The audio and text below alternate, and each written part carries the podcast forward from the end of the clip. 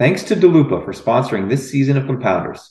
Delupa scales the velocity of an investment team's idea generation by allowing analysts to spend less time locating and manually inputting meaningful disclosures into Excel. As someone who spends a lot of time updating models with data that some of the other major platforms, such as Bloomberg and Capital IQ, don't capture, I have seen firsthand how much time Delupa can save professional investors. Specifically, Delupa captures data from all company-reported sources, including from footnotes, MD&As, and investor presentations. Their data sheets also include GAAP to non-GAAP adjustments, guidance, and all company-specific KPIs. Each data point is auditable to the source for easy verification and accuracy. Delupa's Excel plugin can also update existing models for the latest quarter in just a single click. More bulge bracket banks and top-tier investment managers are trusting Delupa for assistance in initiating coverage, building and maintaining industry dashboards, and keeping models up to date. Please visit www.delupa.com/compounders to learn more about how Delupa can help increase your team's speed to differentiated insight. Welcome to the Compounders Podcast. On this show, we explore the topic of compounding from various angles, including through interviews with public and private company executives, investors who focus on compounders, and newer investment firms that are building a business they hope will become more valuable over time. All opinions expressed by your hosts and the podcast guests are solely their own opinions and do not reflect the opinion of SNN or its affiliates. This podcast is for informational purposes only. It is not investment advice and should not be relied upon for any investment decisions. We are not recommending the purchase or sale of any securities. The host and guests may be beneficial owners of the securities discussed. You should not assume that the securities discussed are or will be profitable. My guest on the show today is Brandon Halcott, a true entrepreneur. Brandon founded a company called Tru Family Dental, which was a roll-up of dental practices that was sold to a private equity-owned dental company a few years ago. Now, Brandon is at it again, but this time is focused on building both a dental practice platform and one dedicated to engineering and architectural firms. In this fast-moving conversation, we discussed the journey that led to the founding of Tru Family Dental, the opportunity that still exists to consolidate dental practices, what he finds interesting about engineering and architectural firms, how Brandon has chosen to fund and finance these companies, and how his approach is a little different from that of a typical private equity firm. And without any further ado, here's my conversation with Brandon Halcott. There are a lot of places we could start this interview, but I thought it'd be interesting to hear about the journey that began with your graduation from Harvard Business School in 2010 and led to the co-founding of Tru Family Dental in 2013. Absolutely. Great place to start, Ben. Excited to start there. I say that I went to Harvard because they admitted me, and then they need to let a farmer in per year, and I was the only one to apply that year, so got lucky in terms of all that. But I used business school as a way to kind of reset the career path, if you would. Up until then, had been on a financier career path, so did investment banking out of undergrad and private equity thereafter. It wasn't because there was a passion for that. It was I grew up in a really small town, and anyone who was successful was a doctor or a lawyer. So showed up at University of Chicago and started down, like sat in Gen Chem and got my doors blown off. So I was like, okay, I can't be a doctor.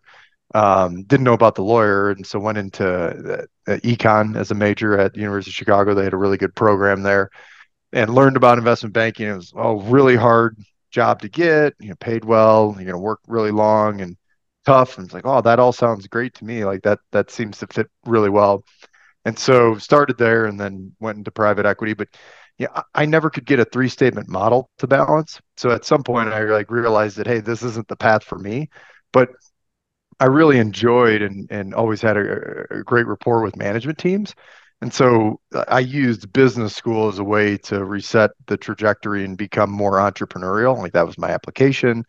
Because I just saw the businesses that we sold or raised financing for as an investment banker or owned at the private equity firm. And it was really clear, like, wow, they're having a ton of fun. Does what they're doing on a daily basis match up with what I think I'd be great at? And because I think that's a fun part of life. For some people, it happens earlier, for others later. But what are you great at? Like, what can you wake up and do? And it just brings you joy. And so that it's not a four-letter word, work, it's I'm living and I'm doing what I'm great at. And that business school was the start of that, to try to change where I was headed and what I was doing. And Harvard's an incredible institution and incredible brand. And I mean, the education was great, but more importantly, like the people that I got to spend time with, and the 90 people that were in my section the first year, just got to be able to learn from them and understand and see so many different world perspectives, because people were international, professional perspectives, because everyone came from different walks of life. So it truly was a phenomenal experience, and I mean, wouldn't change it, wouldn't go back. And some people have their druthers on, does an MBA drive value? And I mean, for me, I absolutely say that it does. You're really able to raise your floor. America's always a meritocracy, but if you've got that piece of paper, you can, if you're going to go swing big and fail, you can fail softer, I guess, or easier, more gentle landing if you do fail. And it took you a few years before you landed on Tru Family Dental as your focus. Maybe you can talk a little bit about the other things that you worked on and tried before you got there, and then what you learned in that process. Yeah. So out of school, I wasn't, I wanted to be an entrepreneur, but I just didn't have, like, hey, what am I going to do? Like, what I've learned since then is I'm bad with a blank sheet of paper, but I'm really good with a painting that needs to be painted better. And like, if you give me something that's going, like, oh, great, boom, boom, boom. And so it's just that initial creation that kind of causes me causes me to stall, so to speak. But out of school, so I wasn't ready to go do something on my own. And my thought was, hey, I'm going to go work for a CEO and really learn what it takes to be. So I did that for a little bit, and it became apparent to me that you were responsible for your own education. Like, someone else isn't going to deliver that, and you're helping them be better. But you're, at the end of the day, if like there is, it's always the school of hard knocks. If you're going to go out and build something, try something, et cetera, if you're doing it on your own, that's where you're really going to get a lot of value. So I did that initially. And then I went and started a car repair company similar to Safelite, who's doing windshield repairs. We were doing cosmetic repairs, which is a pretty big industry, $9 billion industry, very fragmented, a lot of mom and pop shops out there. And so the thought was to use tech to deliver the B2C. So if a consumer has a dent or scratch, is the dent bigger or smaller than $1 bill? And then is the scratch to the metal or not? And for both of those, and I can't control these balloons. I don't know. They've been happening to me on Zoom from time to time. So I apologize, but hey, we're celebrating today. I don't know if it's your birthday or not, but I might be early or might be late. So the car repair business was, it was that first, for like my first time going and putting something together and really trying things there. And the mobile application was incredible because we could source consumers cheaply, and we were buying keywords because other people weren't buying, like body shops weren't buying keywords at that time from like a PPC perspective. And so you could buy the keywords, and we were going to give them an instant estimate. We're going to do the work at their home or office. So the friction that exists in the industry is you go to the body shop, you're ignorant in terms of, like, you don't know what things cost. There's not like and you feel that you're going to be taken advantage of. And so we were trying to remove all that, being transparent pricing, those type of things, and working well with insurance carriers. So that was the consumer side. And then the B2B side, we were using enterprise at airports. We were working on their cars and helping them lower their turnback time. So a turnback time is, you get a car, it needs some work to be done. It either has to be cleaned, washed, vacuumed, et cetera, or some work might have to be done on it. And your inventory, as your turnback time gets longer, your inventory is going to get bigger because you need more cars, because less of the time they're outside of the available inventory to go to customers. And so we were taking them and turning them back in 2 to 3 days with these small dents or scratches that normally took over a week at the body shop. So then that lower their inventory needs on a given location, and we would expand geographically with them. And it was working really well. I my investors, so I had, there were major investors that existed there, lead investors, if you would, but all private capital, no funds or VC funds, things of that nature. And there was concern around dilution and growing big and taking on big equity rounds. So it made sense to me that, hey, the growth was going to be challenging. So I sold my shares and then went to a roll-up of for-profit beauty schools. And I mean, and then especially next, since dental comes next, the question is like, how does this all fit together? Well, which is a great question, because there's like, what's the commonality?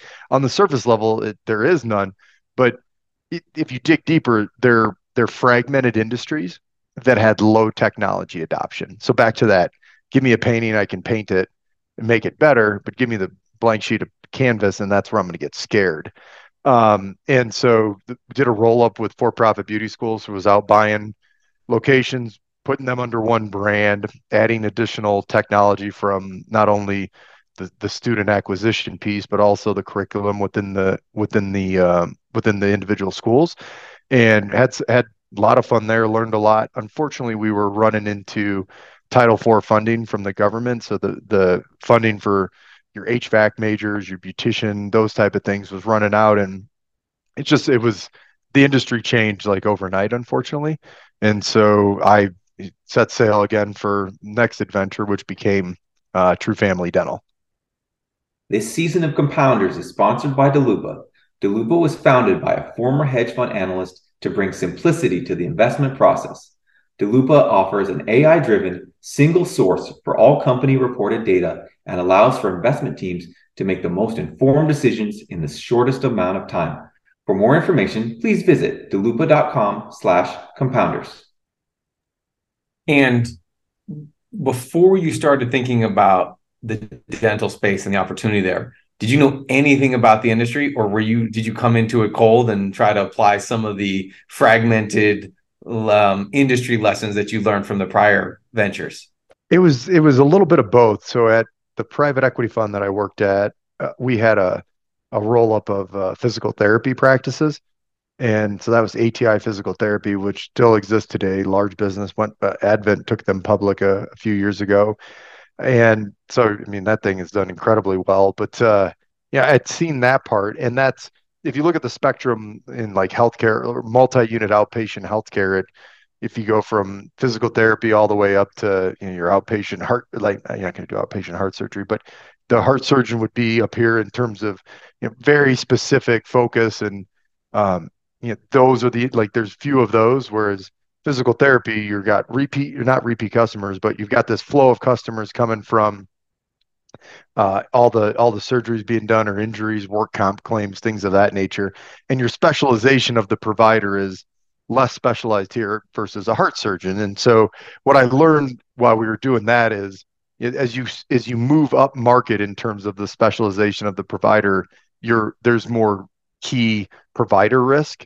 Like if that, the replaceability of that, and not like how hard is it to hire someone else, and how many of those individuals are graduating on a given year, and then what's the demand side. So learned a lot about that. Obviously, it was totally focused on the physical therapy side, and so knew about roll-ups, healthcare, those type of things. But dental specific, I had to learn everything there.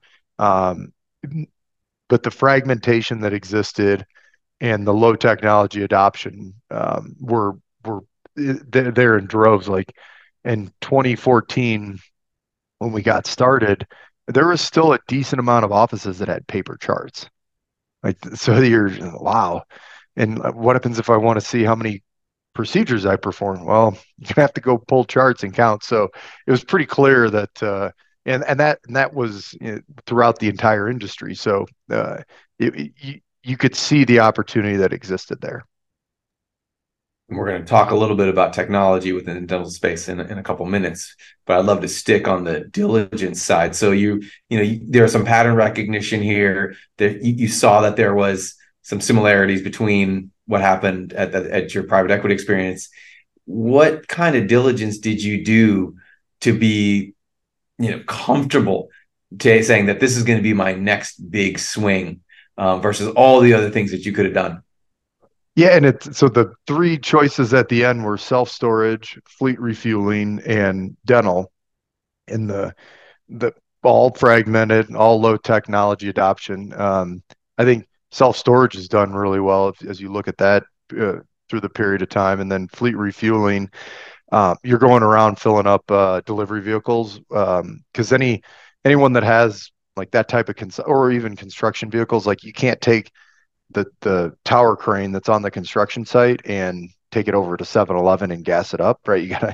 So you have to do these things on site. And any of those businesses that have that as a P&L line item, there's a considerable amount of shrink that happens. So because you'll have, filling up personal vehicles with some of the diesel that's on site and things of that nature. So you would, that technology there was barcoding each of the individual assets and then looking at consumption and sharing that data with the customers.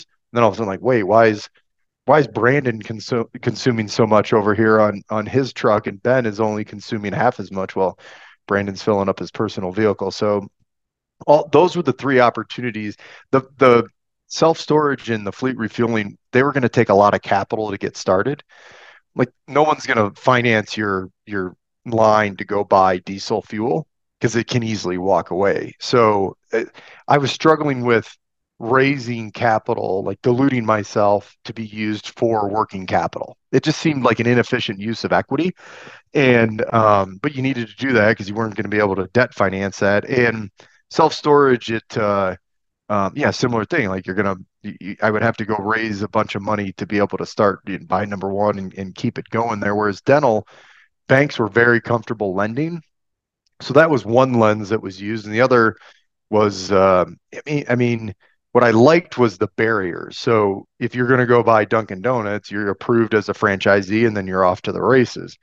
In dental, there was all these complexities that existed and that I knew about from my time with ATI in terms of who owns the professional corporation that's providing the services to patient and is contracting with the payers, which would be like the insurance carriers that are reimbursing for procedures done.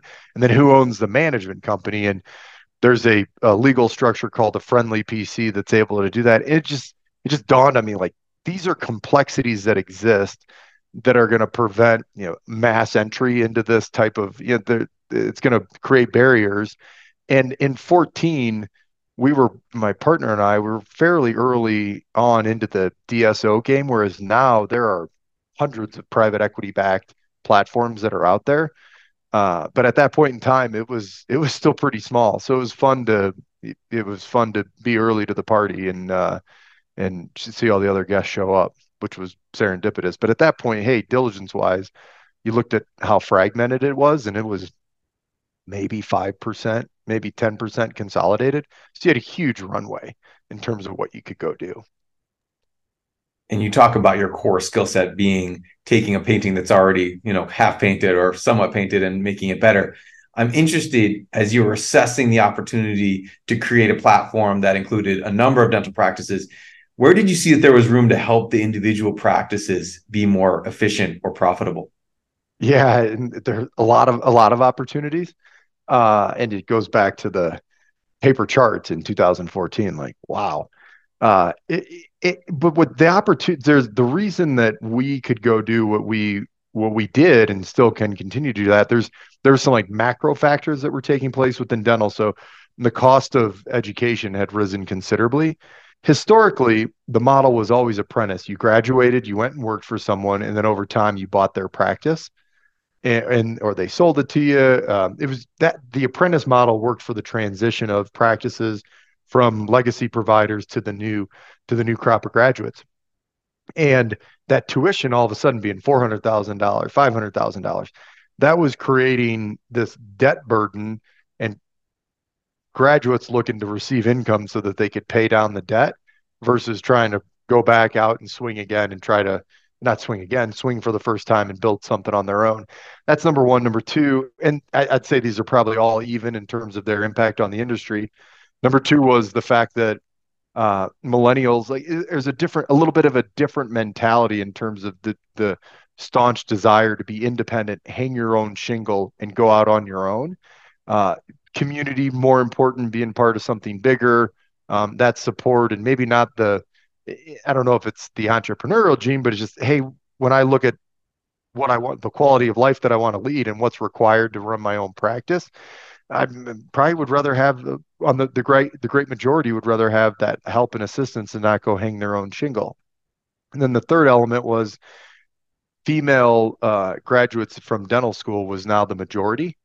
And that desire was to continue to have a six-figure income and be able to practice what they learned, but do that 2 to 3 days a week. And so they can still spend time at home with the family, but not have the work 4 days a week chairside. And then Friday and Saturday do supply ordering and payroll and these other things. So it was this combination of those three that were creating this opportunity for consolidators to exist, because previously it would just, the practice would be turned over to that new grad through the apprentice model.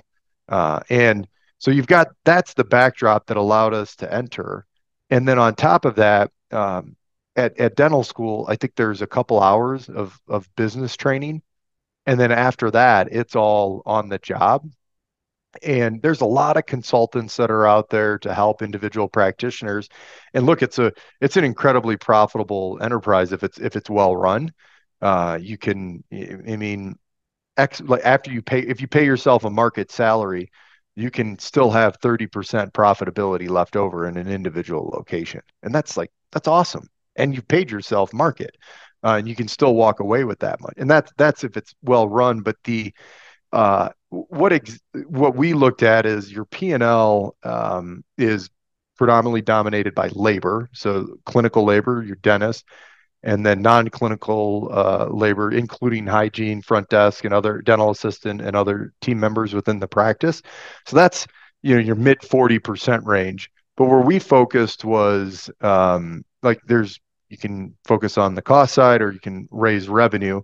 And so we tried to do both at the same time, because then you had obviously margin expansion. And so as I was going down the cost side, so labor, big component there, but we're not in the business of going and buying something and then trying to cut labor. Like that's not a good story for anyone. Cause it's a small industry. And when you buy an office, that's going to be a recommendation for the next seller. And those team members are going to be recommendations for the next team members that you buy. Because every time you buy an office, like Ben decided to go work at this practice. He didn't decide to go work for the Tru Family Dental brand that came in and bought the practice. So you've got to deal with that. So the labor piece, we weren't trying to cut there. But then once you go from that, there's labs and supplies are the next big pieces. So your labs are the crown products or other, maybe dentures, could be removable orthodontic products, Invisalign, Smile Direct Club, those type of things that are going in. And we would just call the manufacturers or the distributors and, hey, we're building a business here. We want, as we continue to consolidate, we need some scale here. And so we'd work on that purchasing power and also try to tighten what we were buying. Because if you can guarantee spend across specific categories versus being scattershot, like long tail-esque, they can do a better job of inventory management, and they can go back to manufacturers and bring better discounts to us. And what we did there is had our, once we got to the size that we had, a clinical team that created a formulary that was, hey, we've got choice within these buckets, and our providers can choose up to 3 or 4 different things that exist there, but we've consolidated it. So we're not buying 50 different items for 50 different SKUs for one item. Like, let's say like the piece of gauze that's used, like here's the 3 options of the gauze, or probably even less than that. Cause no one ever had a lot of opinions on the gauze that was being used, but so that's how we focused on the cost side. There was really, like looking at contracts, negotiating, taking advantage of economies of scale, better inventory management, making sure we weren't ordering if we didn't need just because we ordered every month, making sure that we actually needed that. And then on the revenue side, so it was we would convert all the practices to one software that we used, which was our practice management system, which then unlocked the data. And the data could be, Ben was in last month and he hasn't been in, and he did not make an appointment for 5 months from now for his recare appointment, right? You're supposed to come twice a year. And so making, like, just looking at what patients left today without a recare appointment and driving that number down, looking at what patients have outstanding treatment plans, like, that we've diagnosed, and making sure that we understand that when they're back in the morning. So they're, you know, operationally is where we got very, very involved. And we created my partner and I, we both sat at a front desk for 6 months early on, because we approached it as private equity guys out of the gate. Oh, we're going to buy some of these things at 2x EBITDA, and then we're going to sell at 10, and we're going to be brilliant businessmen. Well, we bought some stuff at 2 to 3 times, and it underperformed. So, like, we didn't factor that part into our 2 to 10 time arbitrage opportunity.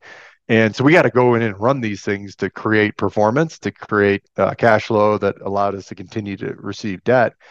And yeah, I sat there for 6 months, checked patients in, verified insurance, checked them out, did everything, and really wrote a manual called The Tru Way, which was like 300 pages that showed how to use our software within the practice. And those were our like operating principles then. And I mean, we were able to drive EBITDA after ownership, you know, 30-some% year one, and revenue grew at a similar amount. And so we were actually less, because we had the expansion from the control on the cost side. So, you know, mid-20s revenue growth from every one of our offices that we bought. And like, that was how we did it, both top line focus and bottom line. And it was regimented KPIs and using the data to drive decisions, and then making sure to have like the culture of excellence. Like, there's a distinct link between oral health and overall health.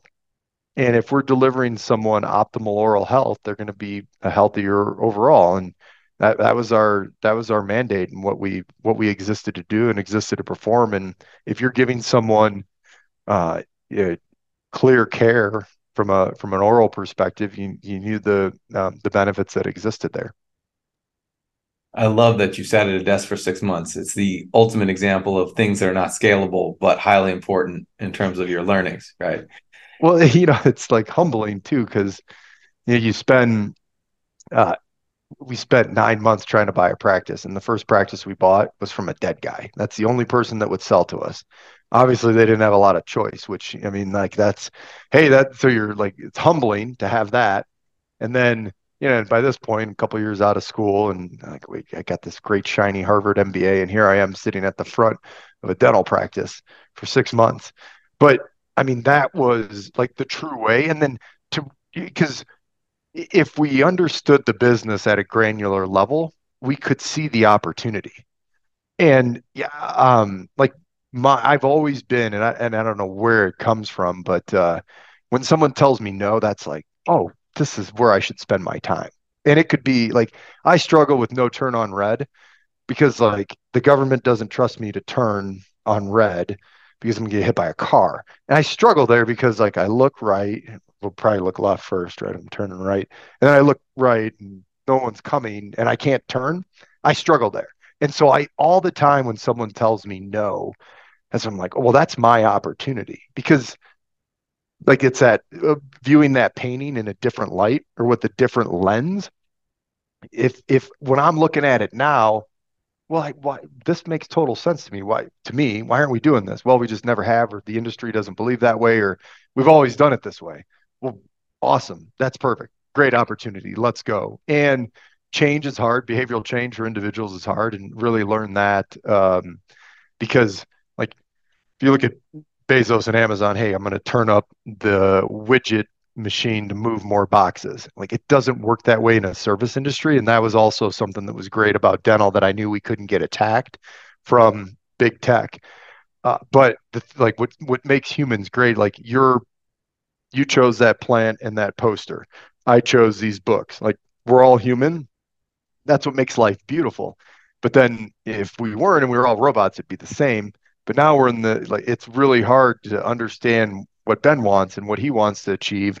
And it's different from this person. And in every practice, there's 15 people, and getting them aligned to have patient care It's daunting, but the ability to, hey, we've done it, to rest on one's laurels, like, doesn't exist. And then also just to, I'm forgiveness, not permission individual. And I think that's probably a trait that exists in a lot of entrepreneurs, because you're going to go do so. I mean, at the end of the day, so many businesses fail, and you're literally going to go do something that you've got a probability that isn't favorable. And you're like, you're crazy or dumb enough or naive enough, or maybe hubris, to believe that you can go succeed. So, those are all pieces, but yeah, that's how that 6 months was humbling.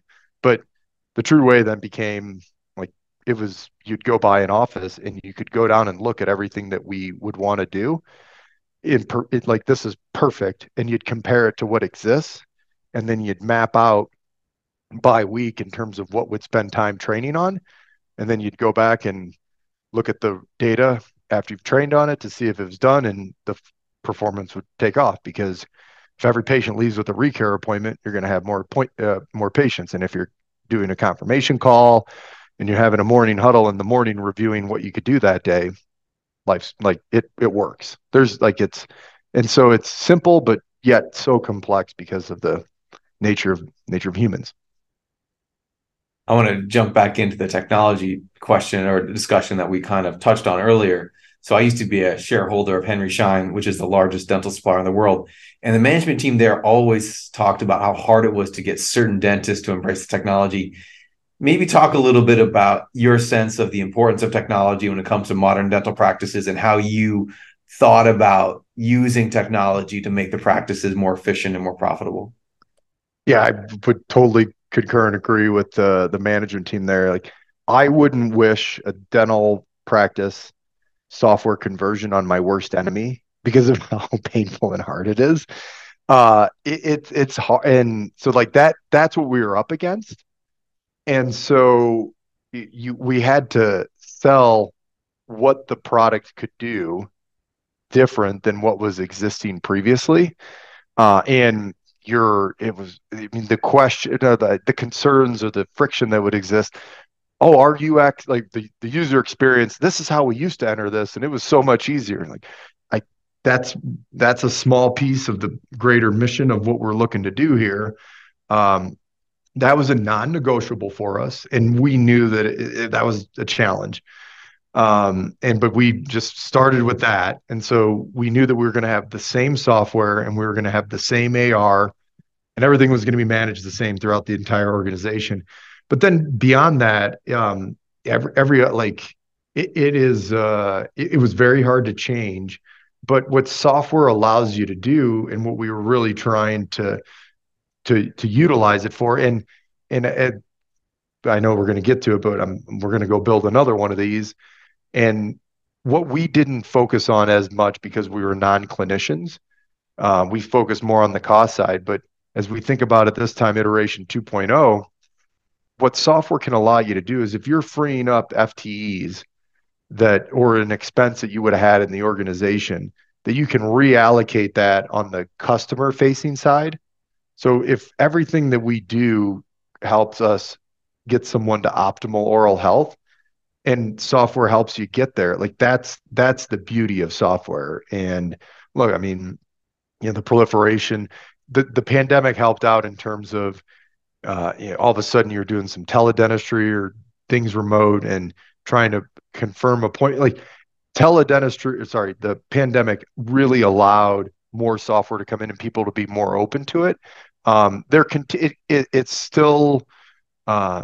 still friction that exists, but more people at this point in time, we started it, we were 10 years almost from the time when we started. So you've had 10 years of retirement and 10 years of new entry, and the generation that's coming in, right? They've never lived without one of these devices in their hands. Like, that's always been. And so the consumption of technology and other things, and quite frankly, like, the products that exist to help practices across many different areas. So accounts receivable, accounts payable, driving revenue, confirmations, all different facets within the practice have come to the forefront. But that back to it, it still continues to be a change, and changes are tough for human beings. And especially with new tech, that you've got to really, you can't use a shoehorn. It's got to be soft. And you mentioned that customer first mentality, and that's something I've heard you talk about in other interviews. I think most people don't think of the service they receive at a dental office the same way they receive service at a restaurant or hotel, but the customer experience still really matters. Did you have any big insights or learnings when it came to the service aspect? Yeah, I think that, like, why shouldn't we think of it that way? And it historically it hasn't. We had a board member that said, when you're in your offices, look up. It's like, where do all of your customers look the entire time they're in there? You know, and so, because then you see some cobwebs or a stained tile. Most of the time you're looking on. And so that was a great perspective for us to then open up this whole other avenue, but just always constantly think about the customer. And I've mentioned Amazon in terms of ability to move widgets, but they do a great job with it internally when they're at headquarters. There's a chair in every meeting that's empty, and that represents the customer, because when you're in the office and you're not out there as a customer, you can lose face and be like, wow, if we do this widget on the website, or we change this for shipping, like, that's going to make us a lot better, maybe make my job better on accounting, who knows what, but the perspective is the lens that they see that's really close to them, which is their lens versus the lens of the customer. And so we would, we tried to do the same, any decision or anything we were trying to push into the practice. It could be a new financing option or a new credit card processing, storing your credit card on file. Like, we would always have to ask ourselves, hey, how does this change? What does this do to the customer? And on that service piece, people might not expect it to be like the restaurant, but when you have a great experience anywhere in life, you're a promoter. And the health of a dental practice is driven by how many active patients they have. And your active patient count will absolutely increase if people are having a phenomenal experience and they're promoting your business. Because it doesn't need to be like, it gets really hard for someone to switch a dentist, because you know where to park, you know where to go, you've been there before, you're comfortable, and you already created this rapport. But if that does happen, people are going to they're going to go to the internet, but they're also going to talk to other people. And we just wanted it to, no one says today's going to be a great day. Like, Ben wakes up in the morning and says, I got my dental appointment today. It's going to be awesome. It's going to be a great day. No one ever says that, but that was our aspiration, to create that experience where it was, that people were like, you know what? Like, I've been informed so much and I understand so well about my oral health that I'm glad I'm going there today. Maybe I'm not excited, but I'm glad I'm going there. And this is a great place that takes care of me. Like, at the end of the day, I mean, what more could you want to be part of an organization that delivered that type of experience? And you went through a private equity roll-up of the physical therapy space when you're at your previous firm. Is there anything you chose specifically not to do that is typical of private equity roll-ups? I'm thinking it sounds like the customer, kind of customer first focus versus profitability focus. Anything else that, like, maybe you took away from that experience and said, I want to do this a little differently when I have my hands on the wheel? Broadly speaking, no, but given that my hands were on the wheel, it was a representation of me as an individual and my partner. And we wanted, we cared deeply about just, I guess, not only the customer experience, but also the team member experience. Like employee was a banned word. There's like, we're not employing you. We're on a team together. So you're a team member. And like, we had, we called it our support center. That was the corporate office, but the support center, because we were supporting the practices. we didn't get to touch patients there, but we got to support the team members that did. And we shared, we didn't share an office, but we shared a wall, my partner and I, and they were the smallest offices of any of the executive team. And that was by design. We're no different. We do everything the same. And we would have team member parties, and we would be cooking the entire time, serving, because, you know, this is our chance to thank everyone.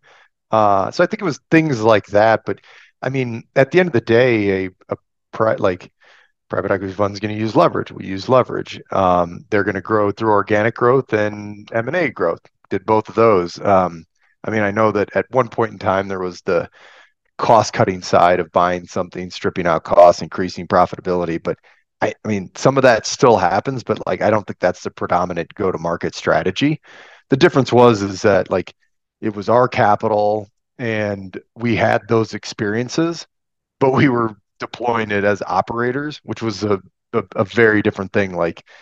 Now I know when sitting in the ivory tower with an Excel file of growth and a hockey stick, and then handing that to the operator, how disingenuous that was, because actually having to achieve what's in the Excel is a heck of a lot different than putting the Excel model together. So it became an operator and took lumps, grew a lot, but had a heck of a good time. And Tru Family was sold to Heartland Dental, a large dental service organization that's owned by KKR, in late 2020. Maybe you can talk about the impetus for making that transaction.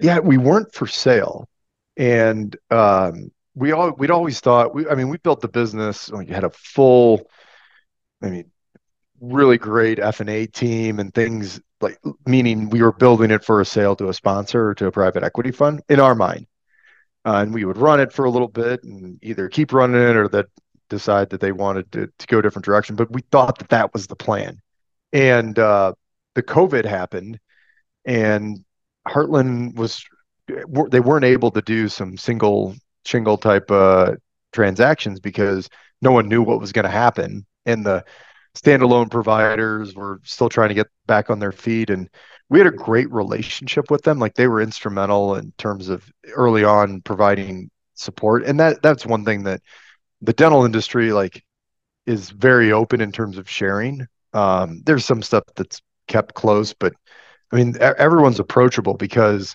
everyone wants success. Everyone wants the patient to be treated well. Everyone wants the organizations to succeed because it's better for the industry. And it was growing pretty quickly. And so we had a really good relationship with the management team. And once they'd been phenomenal. So we had this relationship and started talking about doing something. And obviously it came to fruition, but we didn't have a banker. We didn't have a process. This all came about very naturally based on relationships, and kudos to them for helping us out, because it ultimately worked in them being able to acquire what we think was a great business, and what I hope that they feel was a great business, because they had put in the work earlier and formed that relationship. And it goes back to customer service or promoter. We're obviously a huge promoter of them, and that resulted in an acquisition, a sizable acquisition for them. And you hinted at the fact that you're at it again in the dental space, along with another venture. But let's start with Seva Dental. Talk about the strategy there. What's anything different? How are you thinking? How are you approaching it this time? Yeah, what's incredible is you can, if you've played the game before, when you go to do it again, your muscle memory is obviously there, but then you're also expanding your vision so much farther, because you're all right, I already know this part, and I've seen that, and I've played that part, and I'm very comfortable there. That's on autopilot, so to speak, and you've got that really. But now, hey, what do we? It's just really fun taking, starting from zero again.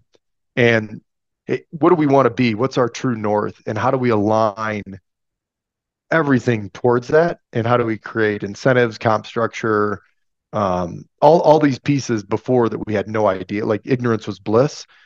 Whereas, and we would build as, I mean, the plane was flying and we were building it. Whereas now we're going to be able to set some really great things in place before we get started. And so, but very similar in terms of buying offices and improving performance through operations and efficiencies, technology, those type of things. But really excited to, you won't make new mistakes, but these other ones that we've already made are pretty exciting. And I was like going through a file of, okay, here's the stuff that we want to do before we buy our first practice.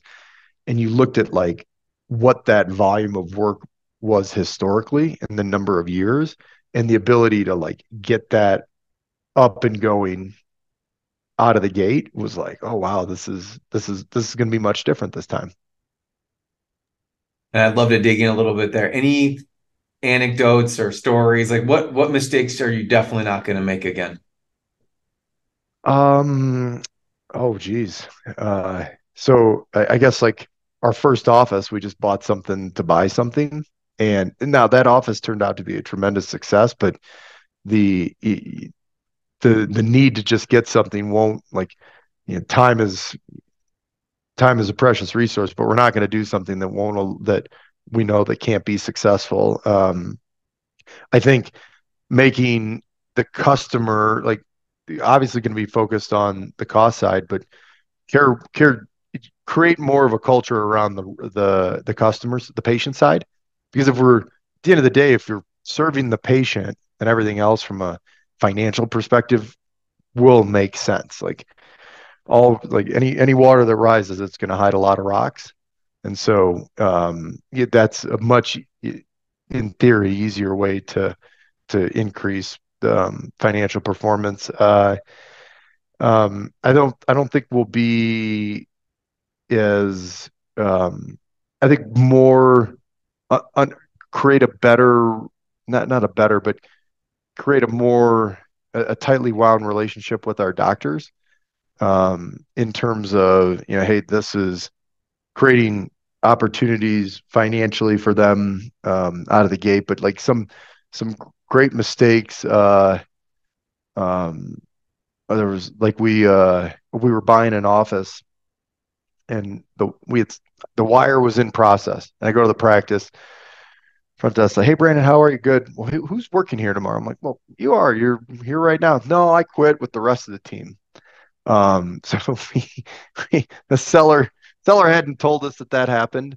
Another time, we bought an office that not the majority, well, all of the revenue was done by a dentist who had left a couple weeks earlier. So we didn't think to like look at a revenue by provider mix and be like, well, where's that provider? Because there was a provider there, but it wasn't the provider that had done all this great work. Our most challenging deal, we didn't understand there's different type of practice philosophies. So you can episodic is a meaning a patient comes in pain and you get them out of pain.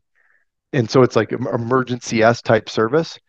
And we bought an episodic office not knowing that we bought that. And the way you can tell that is you can just see like how many patients are coming in for their hygiene, like their preventative stuff. And we, at that point, we weren't understanding the link between that preventative piece and the philosophy of the office. So like that's that was our most challenging deal, and which was great. It was a black eye, and we learned, we got it to a point of okay in terms of where it was at, but we took a lump there. And now we got that lesson on the type of care. So those are just a couple of the examples, but the not understanding who did the revenue, like, and then you close and you're like, wow, this office is really great. And then you see like revenue not being at the same, and you're like, what's going on? They're like, well, that was a different provider that's not here. And it hadn't even dawned on us to figure that out before. So our, we always talked about, you can break any bone and a lot of lacerations. You just can't bleed out. So don't lose an appendage, but we made a lot. Those are some of the mistakes, and there are many more. Those are great stories. Thank you for sharing. And so you have a second venture, which is focused on architectural and engineering firms. How did you land on that space as one to focus on? My partner from dental, he had previously worked at a private equity fund that had bought a project management business within the A&E industry. And that business has done incredibly well. The CEO and my partner remained friends. And the three of us got together about a year ago and decided to, my partner and this gentleman had always been talking about opportunities. And as they kept talking around architecture and engineering, it became clear that there's a lot of similarities that exist to doing a roll up there that existed for us in dental. And then Finley, our partner, he's got the domain expertise. So we, it made a lot of sense to put that together. Now in each of these, in both Seva and Providence, not going to be operating this time, but not going to be a board member only where, hey, we'll see every quarter. What we view it as is we've got this expertise that allows a company to scale quickly. And it's our responsibility to work on the business while a management team is working in the business. And so if you've got, like in the dental business, like right now, earlier today, I was on with some HR, like some human capital management software vendors. So I'm going to go get that set up and then launch that. And obviously our CEO will be responsible for it, and he's being involved in picking it, but I'm doing the legwork of the research, the meetings, and seeing the pluses and minuses, and we'll make a decision together collectively. But we were like, my partner and I sometimes refer to it as chair one. So chair one, you're responsible for everything. And I've also called it like toilet paper responsibility, because at the end of the day, when we were running the dental business, if an office ran out of toilet paper, there could be a call that was coming. Hey, why don't I have? And so, you know, like that's, if you're running something, I mean, it's a huge commitment. And I got four young kids, 6, 4, 2, and 10 months. So there's a lot going on there, and want to be active, want to keep building, and just think that right now, like this type of style of continuing to build, continuing to grow businesses works really well for where I'm at. And I can continue to hopefully, you know, keep the professional ball in the air and keep the family ball in the air, and kind of have it both. Because before, and that's also, I mean, I think Tru Family was the first big venture. It had other ventures, but didn't have the big success that we had with Tru. I mean, failure is not an option. And like, that's all that matters. So there were no boundaries. I was going to say limited, but I wanted to be honest. So there were no boundaries. So if a dentist wanted to meet anytime, anywhere, any planet, I was going to make that happen. And we were going to build this business and crank it to make it successful. Whereas now, my plan is to have better boundaries. I'm at least conscious of them.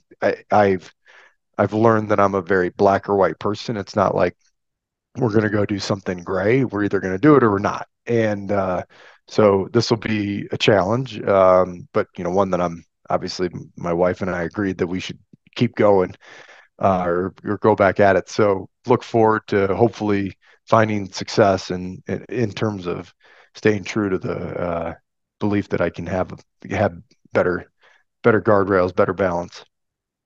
This season of Compounders is sponsored by Delupa.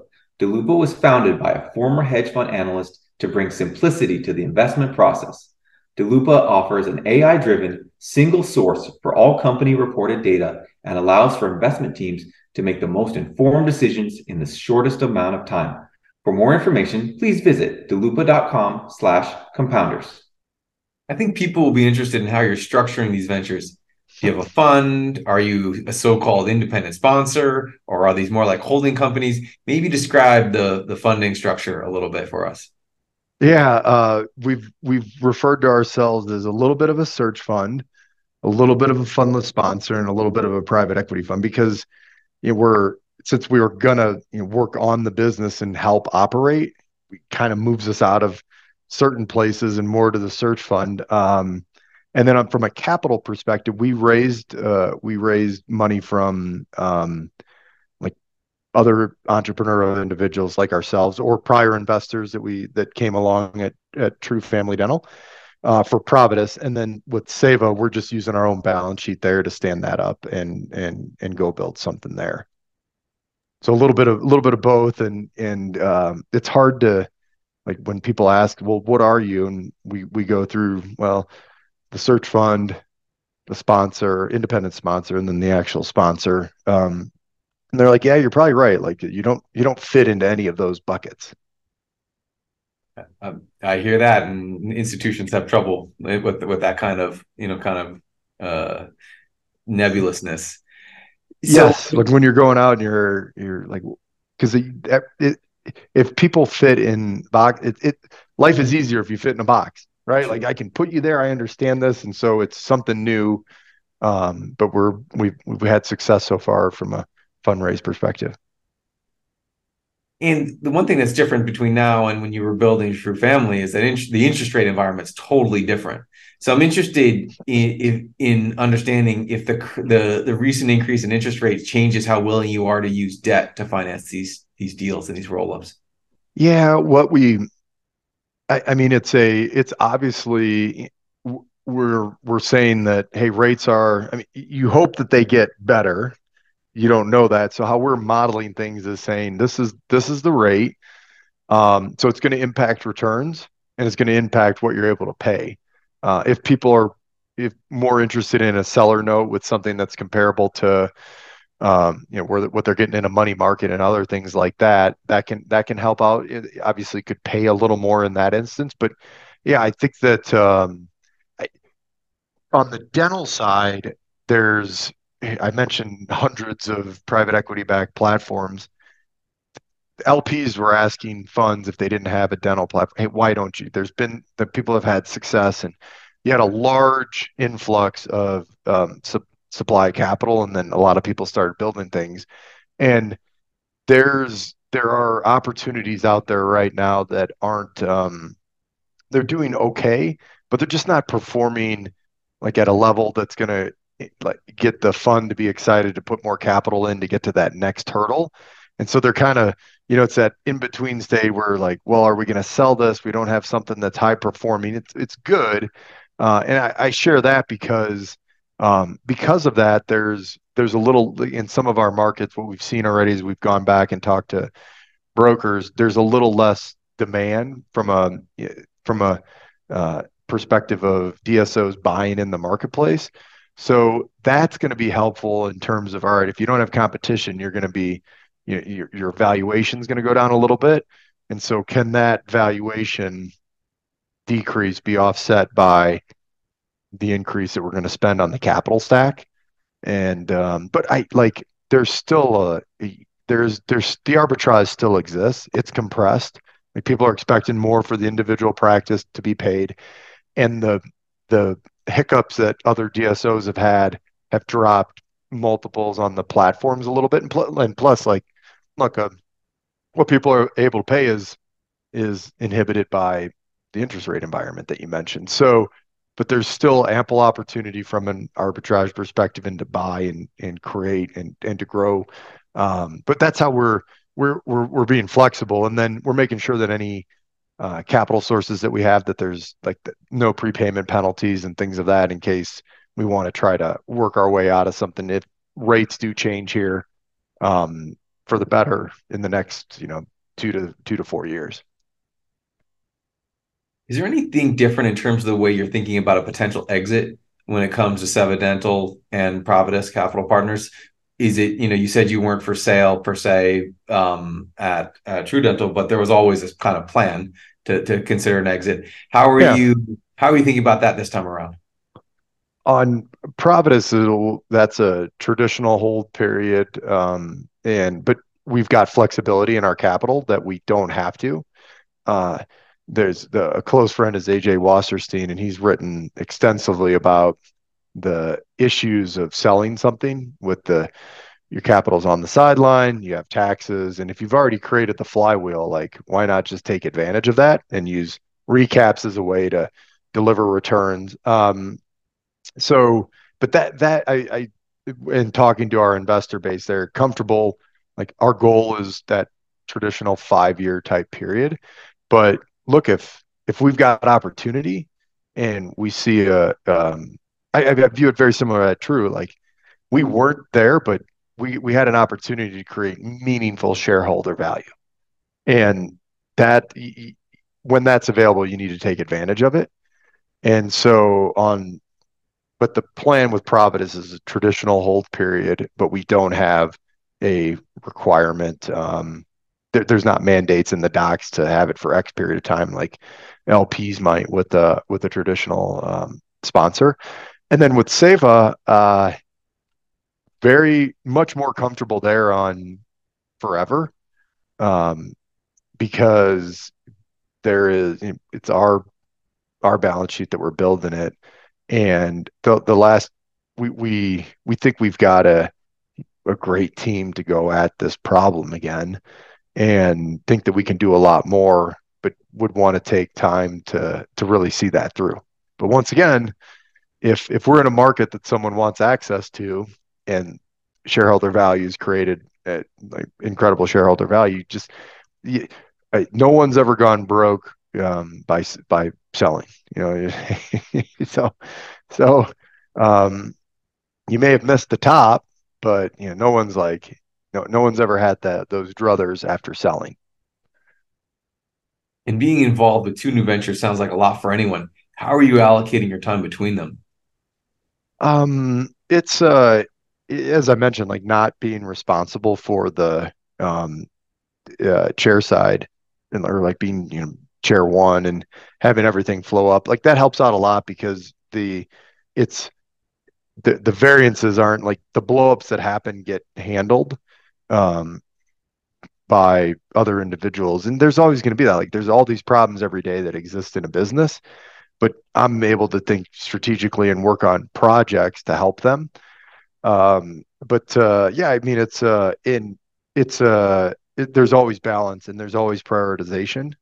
And I think that as I've continued to mature, I've gotten better at that. Always can get better, but the getting things done, GTD, David Allen, is a methodology that I practice in terms of trying to really plan out projects and then execute. So over planning and then execute thereafter, and managing my energy across different platforms. Like, it could be work in the office, it could be work while on a plane, and just really trying to prioritize what work gets done and where. I think I've gotten better at that over time.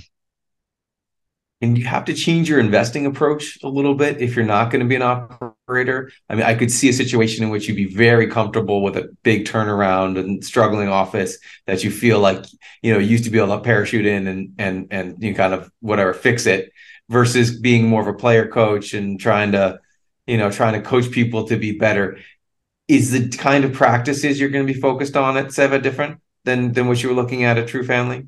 Well, we got comfortable with that parachuting in eventually, and whereas now, you know what's around the corner, so can help, can make someone aware either through data or experience on where to spend time, where to look. And I think that's we're looking at some stuff that I wouldn't call it distress, but they're underperforming, and I think not planning to run something, but know if needed can, and then bring something. Like, it's really nice to be able to go into a space where you've got that opportunity. And look, if it's we buy something, and once again, is it working in the business or on the business? Well, we decide that, hey, we're going to go buy an asset that needs this, this, and this, and that doesn't make sense for our partners, our the people we're working with, to go spend time there. All right, we'll go do that. And we expect it to be a month, but you know, we're human nature is we always under budget how long something's going to be. So, all right, am I comfortable with a 3-month stint? full time, yeah, let's go do that. And if we're having this conversation 7 years from now, what would success look like to you when it comes to the two new ventures?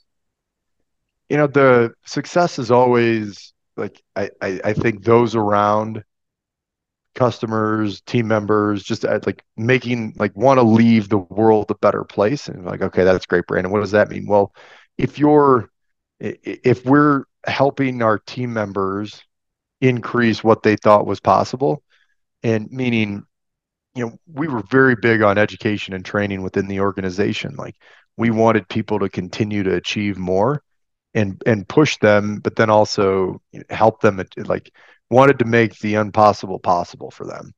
And so I look at that on a team member side, and then on a customer side, I mentioned earlier, who wouldn't want to be part of an organization whose hopes and dreams are to, you know, make this a positive experience to go to the dental practice. So I obviously want the performance from a shareholder perspective for both ventures. But I think that if the first, I mean, these are such service-oriented type businesses, and the culture piece matters so much. Whereas if we're truly making the world a better place within that organization, the financial results will follow thereafter. Brandon, we've covered a lot. We've covered business school. We've covered Tru Family. We've covered your two new ventures. We'll close with the question that we always ask our guests, which is, what is the most underappreciated aspect of the investment opportunity associated with, I guess, what are putting together groups of what are essentially white-collar service organizations? I think I was just talking culture, and I think that's of course, when you look at one of these service businesses and a roll-up, of course, it's going to make financial sense. Like, if there's going to be scale opportunity on the cost side, hopefully you can drive revenue increase, and then the larger asset's going to be more recurring-esque or more protectable, and have so it's going to be worth more, right? From a multiple expansion opportunity. But what I think that gets underestimated is that cultural piece. Like, every day, your revenue creators walk out the door, and they obviously have a incentive from a paycheck income perspective, but what else are you doing that makes this the best place in getting disparate individuals to buy into a common goal? And it's just that cultural piece, especially in a roll-up, where people didn't decide to work for you, they decided to work for someone else whom you've purchased, and really making that be a greater opportunity for them.